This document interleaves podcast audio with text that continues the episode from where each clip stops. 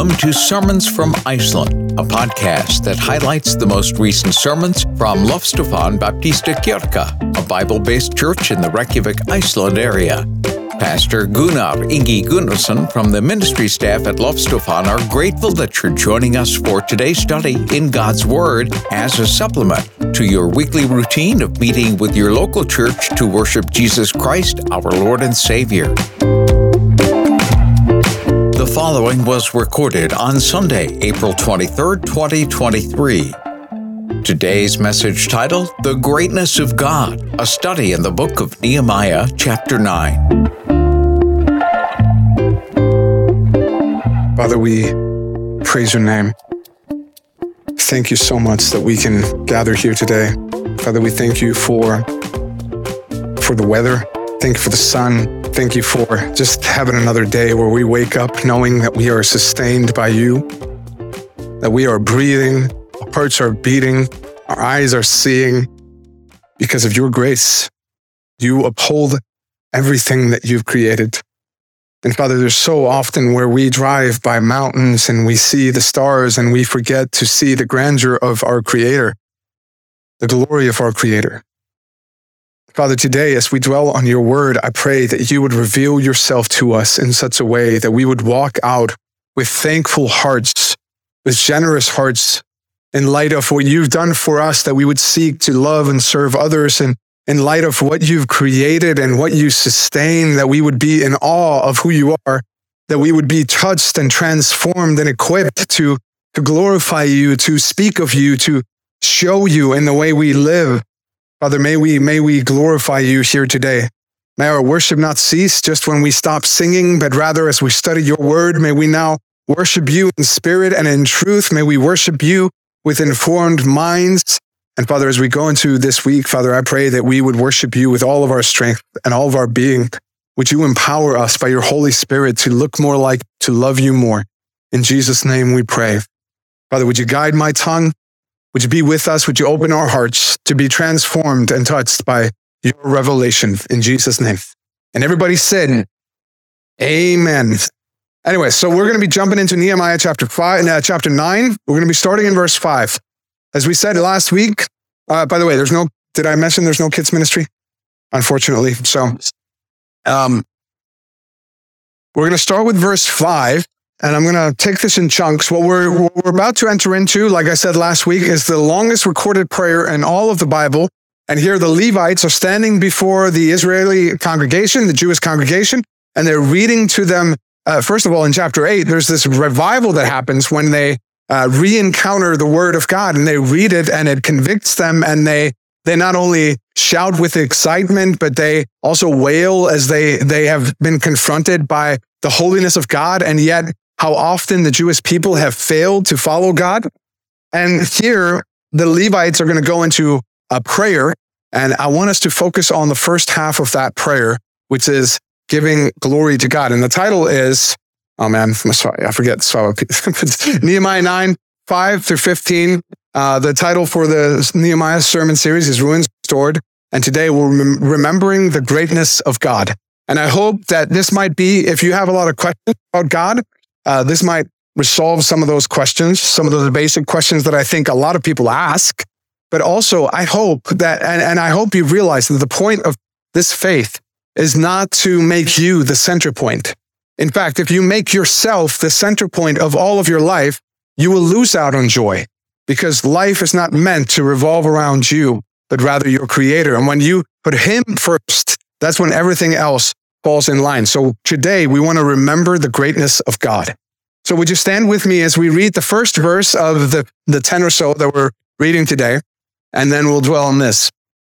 Then the Levites, Jeshua, Kadmiel, Bani, Has, Hashabneiah, Sherebiah, Hodiah, Shebaniah, and Kathaiah said, Stand up and bless the Lord your God from everlasting to everlasting. Blessed be your glorious name which is exalted above all blessing and praise. Amen. All right, you may be seated. So, here for the first half of this prayer, I, I find it very interesting because what we're going into, um, when I started reading through this prayer, I started remembering uh, Matthew chapter six, when the disciples of Jesus come to him and say, Hey, will you teach us how to pray? And he gives them a prayer that lasts for something like 45 seconds if you repeat it.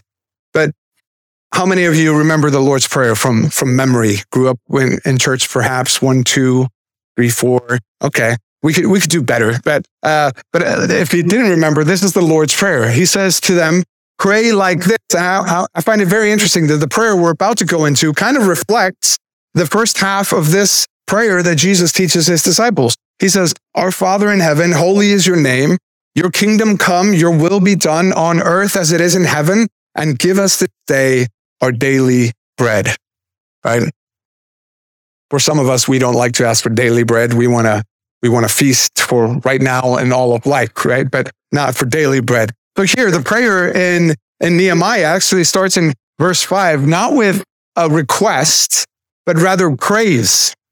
It's remembering our Father in heaven. And I find that interesting. When Jesus teaches his disciples to pray, for most of us, when we think about prayer, we think about this is the time when I come to Christ and I ask for what I want, kind of like a glorified Santa Claus in some, some cases, right?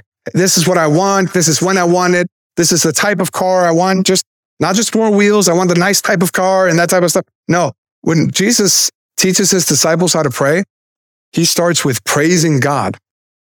He says, Our Father in heaven, holy is your name. And this is what they do here today in verse five. What do they start with? They start with stand up and bless the Lord your God from everlasting to everlasting. Blessed be your glorious name, which is exalted above all blessing and praise. And when they move on to verses six through 15, they don't simply pray for the kingdom of God to come. What they do is remember how God has come, what he has done, and how he has provided their daily bread. They recount how he's done that throughout the history of the nation of Israel to this point. And in the most impossible and improbable of circumstances, they remember God coming through and doing his work. And so the Levites, they start in verse five, stand up and bless the Lord your God from everlasting to everlasting. From everlasting to everlasting. This is God without beginning or end. There's no measurement for God. How many of you have, have wondered as, as, people may say to you, well, look at creation. It testifies of its creator. And you might say, yes and amen to that. But how many of you have thought, but who created God? Anybody else thought that or asked that question? Okay, Lizzie is the only one having conversations. I struggled with that for the longest time.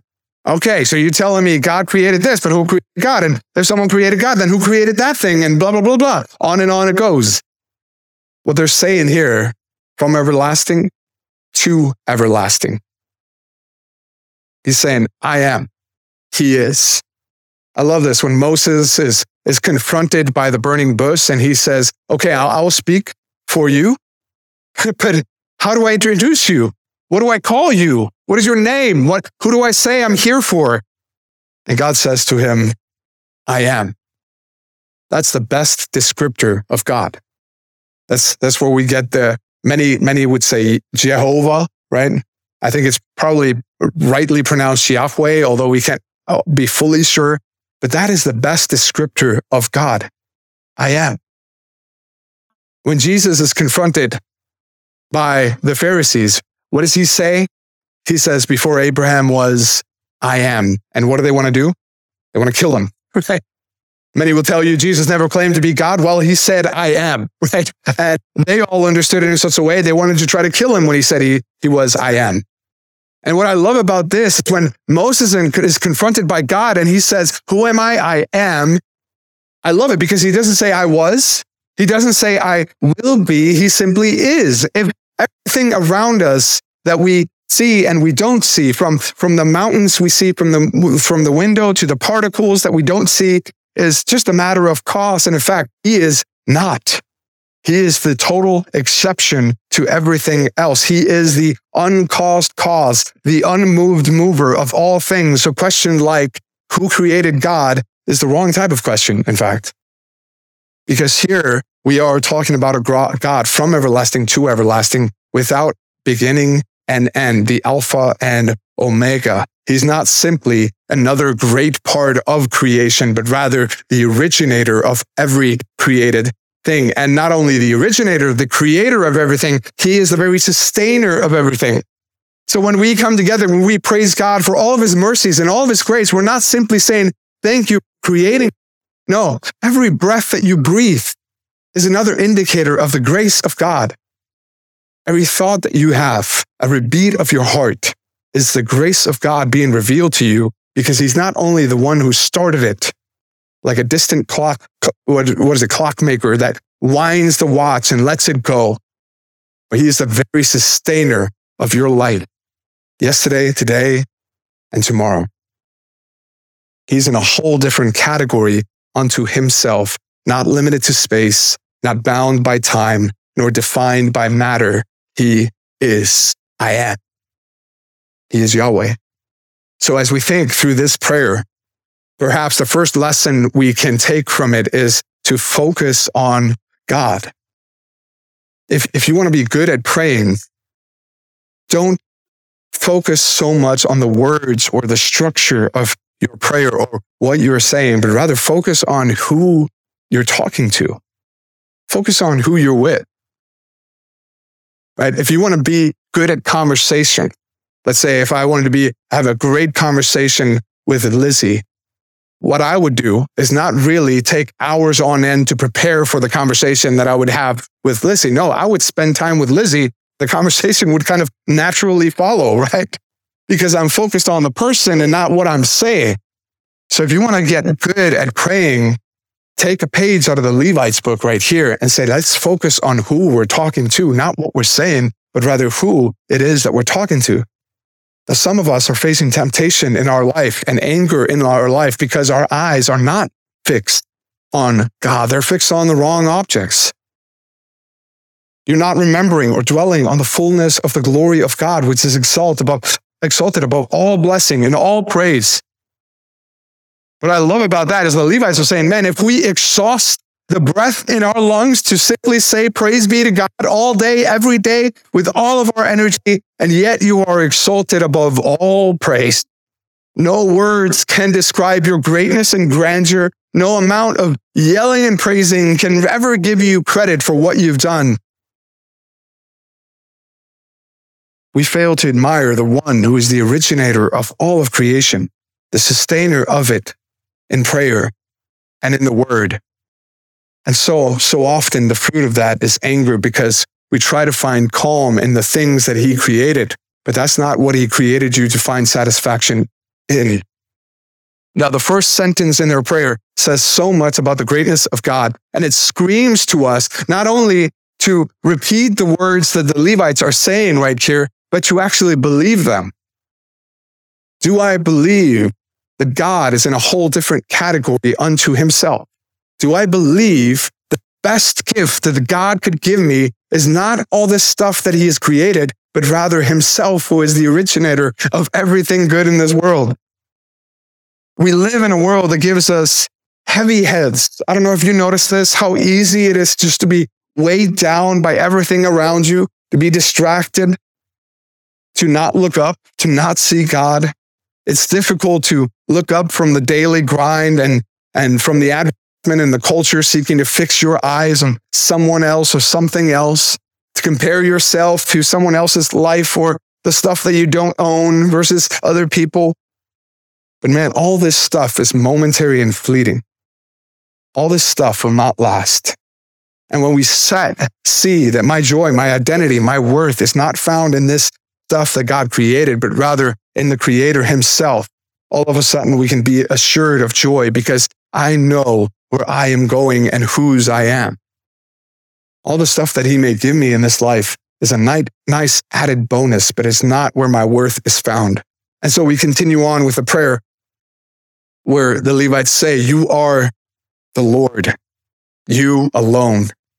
You have made heaven, the heaven of heavens, with all their hosts, the earth and all that is on, on it, the seas and all that is in them and you preserve all of them and the hosts of heaven worships you. You are the Lord, the God who chose Abram and brought him out of Ur of the Chaldeans and gave him the name Abraham. You found his heart faithful before you and made with him the covenant to give to his offspring the land of the Canaanites, the Hittites, the Amorite, the per- Perizzite, the Jebusite, the Girgashite, and you have kept your promise, for you are righteous. Imagine being called a nation parasites. the parasites. No, but there, he's talking about the promises of God, right? I love this right here. What the Levites are doing in this prayer is using, they're praying the Bible. They're, they're remembering the greatness of God in the Word of God. In Nehemiah chapter 8, well, what do we see? They're, they're reading the Word of God and the people are getting convicted. What are they doing now? They're using their knowledge to remember the greatness of God. They're praying out the Bible and history of God to remember the greatness of their God. So why is it important for us to be a people of the book? Right? Why is it important for us? Why is it that every pastor asks the annoying question when things are going wrong in your life? Are you spending time in prayer and in this book right here? Why is it important that we be people of the book? Well, because in being biblical people, we are taking a conscious step to say we want to be informed and transformed by the very truth of God. I know what people think of God. I know there are so many opinions about Jesus, but I want to hear from Jesus himself. I know there are so many philosophies, so many quote unquote wisdoms out there, and yet I want to know from the wisdom of God, the author of life. Because the reality is this every song that you listen to is teaching you a worldview. Every movie you watch is teaching you something. Every book that you read um, is giving you values that you may slowly either unconsciously start to adopt as your own, or you might reject it. But when we read the Bible, we're going to God saying, would you make me think and see things as you see them? Would you make me more like you? And this is the, the, the very breathed out word of God that is able to equip you for everything good. It is an amazing promise. It is able to refute wrong doctrine, wrong thinking, to protect you in a world that is given over to wickedness. This is the very word of God. And yet how often we are too distracted to go and say, would you, would you let me know who you are? And here, he's going through the history of the Bible. The Levites, Victory is really excited about the Bible. Um, and here, he's going through the history of the Bible, history of what God has done, for how God rules over creation, not only all that is seen, but also in the unseen. He talks about the created beings on land. He talks about the created beings in the sea, uh, but also he talks about the unseen realm, right? uh, as we as we just read. What it, what what is it in uh, verse six? You are the Lord, you alone. You have made heaven, the heaven of heavens. Right, this rather confusing language right there. But this is this is the Hebrew way of thinking about heaven. Like they didn't think about God that was just beyond the clouds. Uh, when Paul talked about being captured up to the third heavens, right? That's what that's what they're talking about there. He's talking about, hey, paradise where where un, the, where, where beings are, where God is, where we can't see them with all their hosts. He's talking about the angels. And so they're not only praising God for what they can see, mountains that he's created, the, the laws that he's created, the physics that he's created, but rather also the unseen. And many within the Christian church, I don't know if you noticed this, uh, there are certain people within the Christian church who are absolutely obsessed with the idea of angels. Um, many in the world to, still today. Uh, I went to a movie theater the other day. I haven't been to the movies in like, I don't know, I think before COVID, probably. it's been a while since I went to the movies and I was watching the trailers and I think like three out of five trailers were demon movies. And I was like, wow, okay, the world is still kind of obsessed with exorcism and demons and so on. So so we got certain Christian traditions that are totally obsessed with angels, other worldly traditions that are totally obsessed with demons. But here, the Levites are praising God because no matter how great creation may seem, or no matter how powerful some angels might look like or seem, they are not the object of their faith. They're not the object of their worship, but rather the God who created all of them. And think about this when you read scripture, almost every single time an angel appears, what happens? The people are scared out of their minds. Right? This is definitely not sort of a chubby baby with tiny wings playing a harp. And everybody, ah, what's this? No, no, no. This is like a terrifying being that just entered the room. First thing that they learn in angel school supposedly is do not fear. I'm the good guy. I'm with God in this. So you don't have to worry about me. And so think about that. Think about the reaction that people have to angels in the Bible. Think about how powerful they might be. And yet we are reminded again and again, no, this is not just about the angels or the demons. This is about the God who created all of them. People have this skewed image. You might grow up with this idea. I, I think um, that we might be more informed by cartoons than we realize. um, when you think of Satan, when you think of heaven, when you think of angels, when you think of demons, a lot of people have their views of demons and angels and heaven and hell all informed by sort of cartoons without reali- realizing it. But people have this skewed image about God that somehow it's almost like Satan is on this side and God is on this side. And we read this book and we're like, man, I really, really hope that God is going to win this fight. Or, man, I really, really hope that just, you know, that he squeezes out that last piece of energy and God wins Satan finally. When in reality, when we read this book, we see that God is not sort of arm wrestling the devil and just barely winning. God is in a whole different category unto himself. I've noticed this in sort of portrayals of demon possessed people and exorcisms um, that somehow, you know, you walk into these movies that where someone is demon possessed and you're like, man, I really, really hope that God is powerful enough to get this demon out. And in that movie, they make it seem like, man, it's, it's all about how hard the, or how loud the priest yells at the demon or intimidating the priest can be with a demon or how long he can pray or, or if he brings nice you know, toys to the room like a cross or something like that, or burns incense, then maybe he's going to win the demon and we'll see if God is going to win this fight or the devil is going to win this fight. But in reality, what do we see here in this prayer in the Levites? They're saying, no, no, no. God is from everlasting to everlasting. He is not only the creator of every mountain that you see, all of creation. He's not only very guy who keeps your heart beating right now, but rather he's the creator of all the angels themselves and the fallen angels, that is, the demons themselves.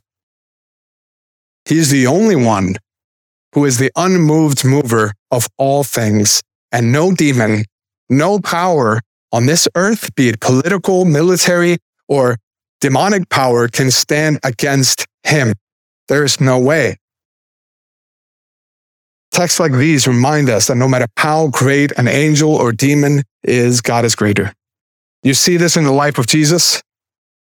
Have you ever thought about that? Who are the most, uh, who are the best theologians in the life of Jesus as you read the Gospels?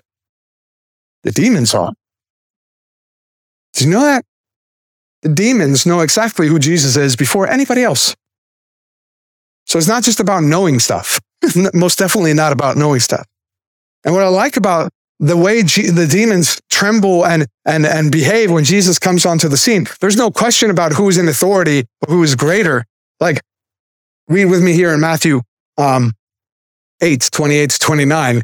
Here's when, uh, and I always struggle with pronouncing the city. And when he came to the other side, to the country of the Gadarenes, would you say it that way? Two demon possessed men met him coming out of the tombs so fierce that no one could pass that way. So what do we know about these dudes? They have been terrifying that town. Everybody's given up on trying to control these guys. They are on their own, living among the dead in the tombs.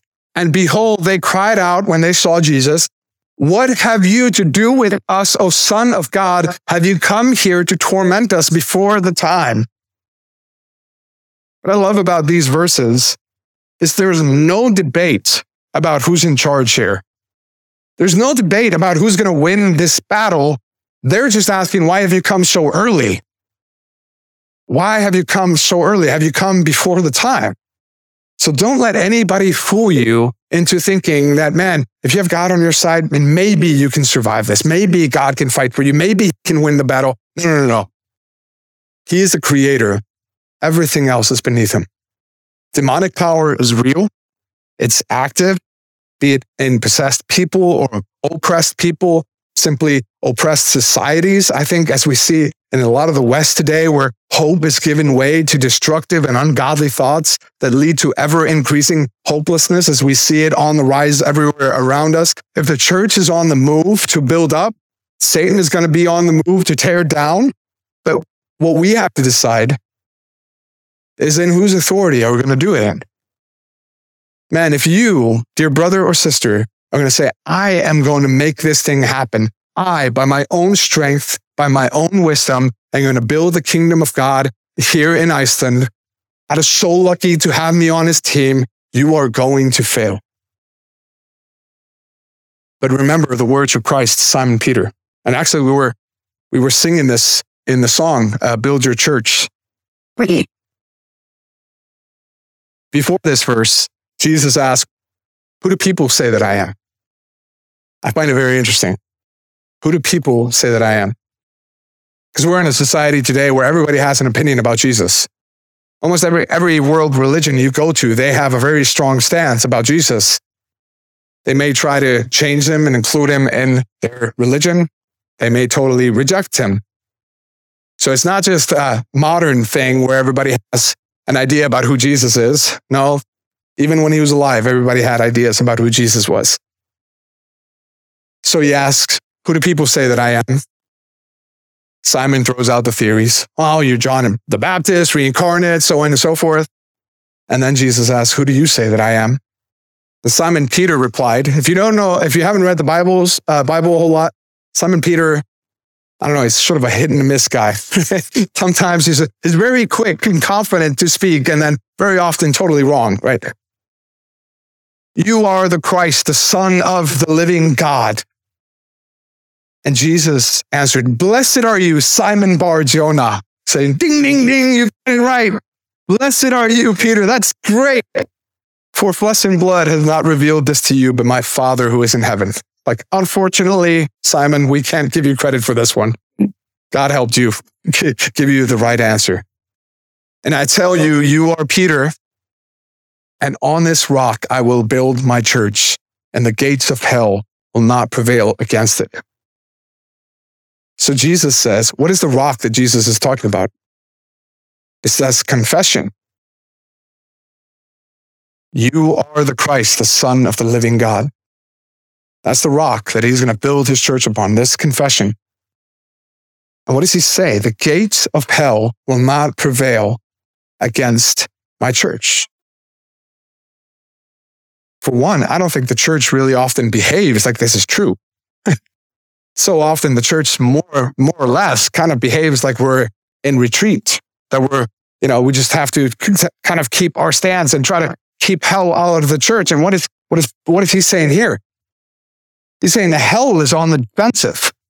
Gates are not really things that you bring to battle to go on the offensive with. You don't say, Hey, everybody, we're about to attack. Bring the gates.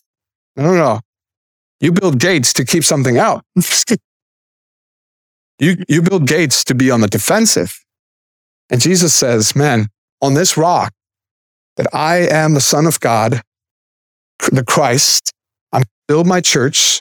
If my church acts in this authority, the gates of hell stand no chance. They're going to fall. When we move in Jesus' name, we remember where the power of our faith comes from. And if you ever face demonic power that is being revealed in obvious ways around you, um, maybe you might just encounter it in your homes or in people that are oppressed or, or uh, possessed. Uh, remember this. You don't win demonic power by screaming at it. You don't win demons by being intimidating.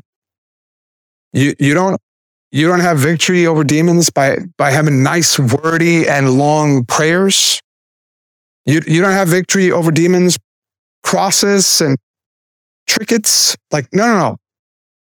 You have, you have victory over demonic force that you might face through Jesus alone. Like, this is the name that's above every other name. He's the one from everlasting to everlasting. You are simply the guy saying in Jesus' name, right here, like in his authority, in his power, get out of here. This is all about Jesus. So when the Levites remember the history of their God in action in all of creation, their faith is built because they see clearly the object of their faith is not themselves and praise God, right? Praise God that your faith doesn't have to be as strong as you are. I don't know about you, because I, I can look back on the last week and I'm not impressed with myself. Anybody in here the same way? last month, last you know year, how how many times we've failed, how, how we've been unreliable, how many diets we've started, right? Amen. Anybody? No, just think about this. Your faith is not built on you. Praise God. So why is it important that we go to the very word of God? Or listen to the very word of God. You don't have to read this. you can listen to it. We have technology that will read this thing to you. It's awesome. Because this is reminding us of our faith. Who is the object of our faith? You don't build your faith by trying harder. You build your faith in God by knowing Him more. Let's say you're trying to build your faith in a person, right? Let's say you got me here and you we're in business together and we've made a deal. So far, we've made five deals. We've had, you know, I'll pay you this. By this time, you're going to give me, give me these results. And for five times in a row now, I've failed you. I've not delivered. Is it going to be easy for you to have faith in me?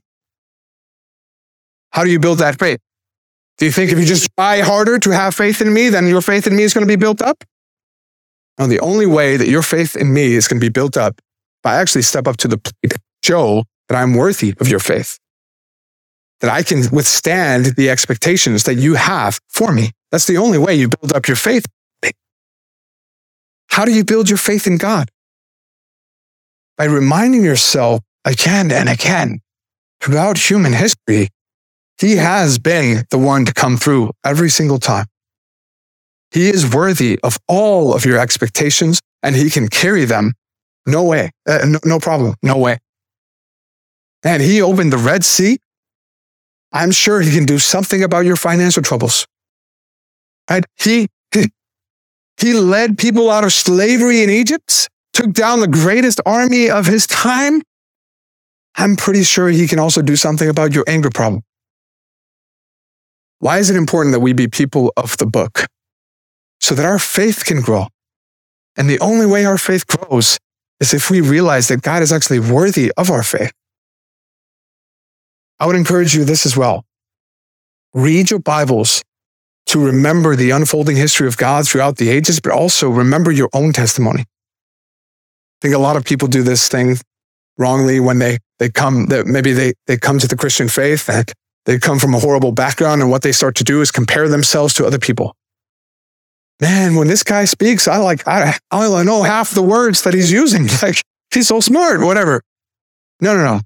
Just look at where you were, where you were last year, last week, last month and what God has done in this time. Don't compare yourself to other people. Just say, God, would you continue to work on me? Would you continue to change me? And then start to remember not only what he's done throughout the history of the church, but also what he continued to do in your own life to have your faith built. Because there'll be dark and heavy circumstances that you face where, man, dwelling in the now quote unquote, as people say so popularly so often. You just have to dwell in the now and everything. No, sometimes dwelling in the now is horrible because everything around you is horrible. In those dark circumstances, you have to have something greater to look at. Another thing that I see here in the text is our God is amazing because he elevates the seemingly weak and he humbles the seemingly great in verses uh, seven and eight. So how does he do that? Well, Take, for instance, Abram. This is an elderly man, and he has an elderly wife. And God says to these, this elderly couple, Hey, I'm going to pick you guys to create a nation out of. And he takes them, um, and establishes the descendants of this elderly couple as a nation in the land of the seemingly great. I think about all the nations that God said, nope, this land is mine. I own this earth and this is going to be for my people. Now, think about this. He takes Abram in Genesis 17. In Genesis 17, Abram is 99 years old, right? I'm 34 and I'm already starting to experience back pain. I can't imagine what it's like to be 99 years old. But he takes Abram and says, I'm going to create a nation out of you. And Abram, if you didn't know this, he's walking around with this at least very ironic name, if not rather shameful name. Anybody want to, anybody know what the name Abram means? Oh, okay. Bible questions. Okay. Abram, not Abraham. So before, before the, before the name change, Abram means, I feel like a southerner where say Abram. I feel like that's how someone from uh, Louisiana would say Abraham. Abram. Uh, Abram means exalted father. So he's 99 years old. His wife is around 90. And his name is exalted father. In this society, having children is a point of pride and privilege and honor. And yet you walk around with this ironic name, exalted father, and yet you have no kids. And this has been your name for all of your life. And you've tried and it's never happened. Now you realize biologically, it's probably not going to happen. But God does something crazy. He says to Abram, I'm going to give you a new name. I'm going to call you Abraham. And you may ask, is that any less shameful for Abram? Nope. In fact, he, he just upped the game a little bit. He made his situation even worse, unless he had kids. Now his name means the father of multitudes. Now he takes this frail old couple that doesn't have kids up until this point, and from a biological standpoint, they shouldn't have kids from this point on, and says, I'm going to make your name a reality. I'm going to elevate the seemingly weak if you will simply trust me. And maybe that's where you're at today, that you see your limitation, you have a lot of dreams, and yet if you're totally honest with yourself or the people around you, they just don't seem to be a reality or even, even something that could be a reality. Let me remind you of who our God is. He takes the seemingly weak and elevates them if they simply have faith in him. Our God can do the impossible. And in the face of all of these established governments and nations that are in this, this land, he says to them, No, you're going to leave, and I'm going to establish the descendants of this old, frail couple in that land. And so the greatness of God is broad, it's general, it expands all over creation and the things that are seen, but also in the things that are not seen. But the greatness of God is also very personal. And I want to end with this in verses 9 to 15.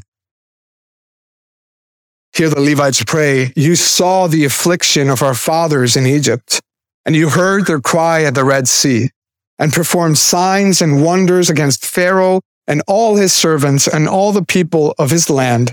For you knew they acted arrogantly against our fathers, and you made a name for yourself as it is to this day. And you divided the sea before them so that they went through the midst of the sea on dry land, and you cast their pursuers into the depths as a stone into a mighty water. By a pillar of cloud you led them in the day, and by a pillar of fire in the night to light before them the way in which they should go. You came down on, on Mount Sinai and spoke with them from heaven and gave them right rules and true laws, good statutes and commandments. And you made known to them your holy Sabbath and commanded them commandments and statutes and a law by Moses your servant. You gave them bread from heaven for their hunger and brought water for them out of the rock for their thirst. And you told them to go in to possess the land that you had sworn to give them. So you can see the parallels of this story of how God brings out the nation of Israel in slavery in Egypt. If you're a Christian, there are so many parallels to that story in your own life. Like if you think about verses 9 and 11, it says, He heard their cry when they faced the seeming, what seemed like an insurmountable barrier keeping them away from the freedom they wanted as they faced the Red Sea. When we faced our own sin that separated us from the true freedom found in God, when we were confronted with the holiness of God and the sea of our sin and failures that kept us at a distance, we too would have been without hope if God would have not acted and come in to intervene. But Jesus made a way through that sea of sin. By his own death, he paid the debt and gave us life. He made us clean by taking our shame. In verse 10, he talks about the Egyptians and the people of God saw God at work by elevating himself above the so-called gods of Egypt and the power of Egypt. If you, if you want to do an interesting Bible study, look at the 10 plagues and do a history of what the gods of Egypt were like. Right? There was a there was a god in Egypt that looked like a frog. There was a uh, the river was worshipped as holy and so on and so forth. What God does in the 10 plagues is to say to all the gods of Egypt, you might think that you're something, but look, I'm in control here. And the Egyptians and the people of God, they saw God at work by elevating himself above the so called gods of Egypt and the power of Egypt. Now, many of us who have run to Christ have seen the supremacy of Jesus. And I love this. I love the various stories about how some of us came to faith. Some, we were confronted with the supremacy of Jesus when we were simply asking a lot of questions and the logic of Christ, uh, the logos of Christ came to us. And the reason of Christianity started to dismantle our doubts some of you have seen the power of God on display as you came running to Christ. And you weren't so much worried about the questions anymore. You just knew Christ was the way. But in verses 12 to 15, we see that God, even after freeing the Israelites out of slavery and continuing to provide for them as they're faced with a desert with food and drink, so we see God leading them by a pillar of cloud by day and a pillar of fire by night, not only showing them that he's willing to take them out of Egypt, but to continue to lead them even as they've been freed from their slavery. We see the greatness of God, our God, becoming personal, as he not only cares for them generally, but interacts with them personally. He's not only showing his power by a a pillar of cloud or pillar of fire, but rather he's revealing himself by speaking. Who are coming out of slavery, where their masters would force them to work for their benefit, and now they have come to serve God, their true master, who would force them to rest. How crazy this is. Their Egyptian slavers would force them to produce good and foods for them, and here is their true master making it rain food down from heaven for them. And I think this is such a reflection of the good news of Jesus. We are like those people in the desert who are not only freed from being slaves to fear or sin or death by God's grace, but even after our freedom is found in Christ, even after he has purchased us with his blood, we still rely on Christ to provide for our nourishment and our sustenance. We come to the cross with empty hands, with nothing to offer. We're just like those Israelites in the desert who are simply saying, God, we're in a desert. We can't grow food. We can't hunt food. There's no water here. We need you to get us through this. And isn't this a picture of the Christian life? Us saying, God, I don't know what to do here. Will you continue to not only provide for my freedom, but for my daily sustenance, for my daily strength, for my daily wisdom? Will you come through? Because I don't know what I should do or say. And here we are today, remembering the greatness of our God, how he continues to provide. And when you start to see the greatness of God with clarity, every other circumstance is gonna, it's gonna change. As we start to see with a clear perspective. As we go into this week, you're faced with choices to either spend time in prayer talking about the greatness of your problems with God, or to spend time in prayer thinking about the greatness of God and then seeing that your current circumstances are nothing compared to who He is and what He's done in the past. This is why, as a pastor, I would pray and plead with you give yourself time. Please give yourself time in a busy world to do what the Levites did. Spend time in the book. Don't just read this. Let this book read you. Let it con- convict you. Let it, let it break you down if it need be so that Christ can come and heal. Sometimes we need to be broken to, to kill our pride, to kill our self reliance, to kill our thoughts that I can do this by myself. But then when the healing of Christ comes in, man, life gets better. So I would encourage you this week. I would plead with you this week.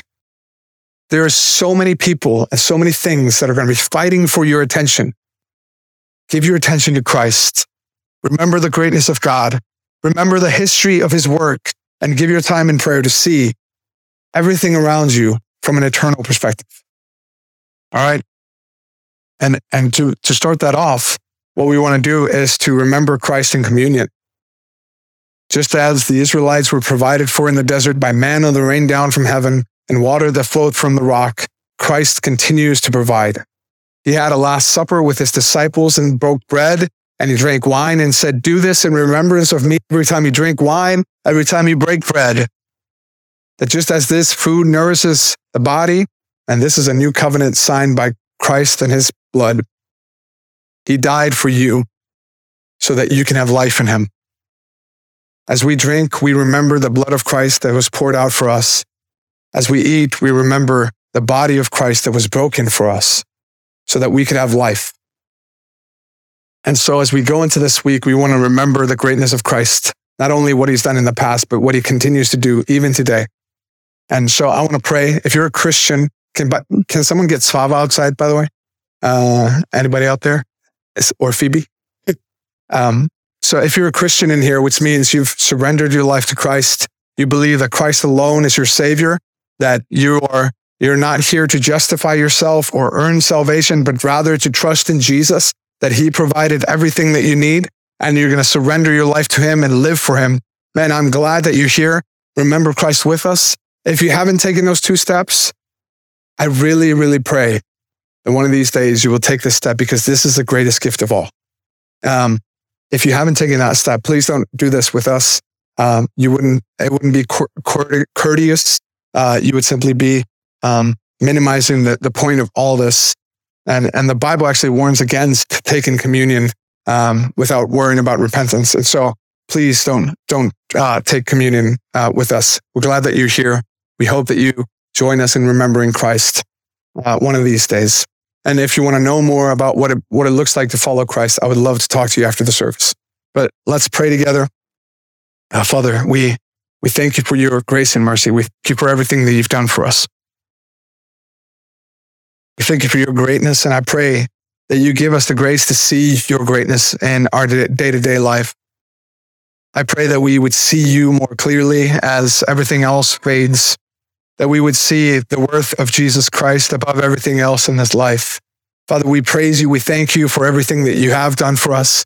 I pray that we would become people of the book who remember what you have done, who are in awe of what you have done, that our faith would increase as we remember what you have done, Father, we praise you and we thank you for everything that you have done, everything you are.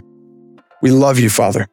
Would you make us more like you? Would you equip us as we go into this week? May we glorify you with what we say, what we, what we, uh, what we do, how we think. In Jesus' name we pray. Amen.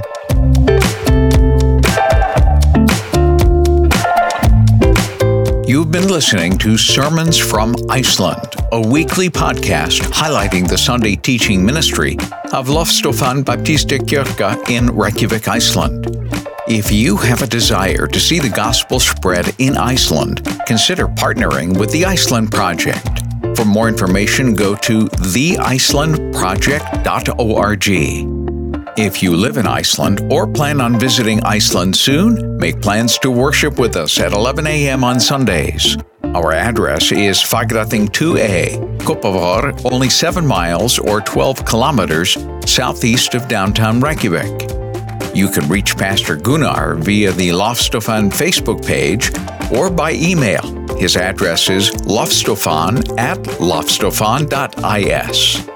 Join us next week for another Bible based and Jesus centered message on Sermons from Iceland.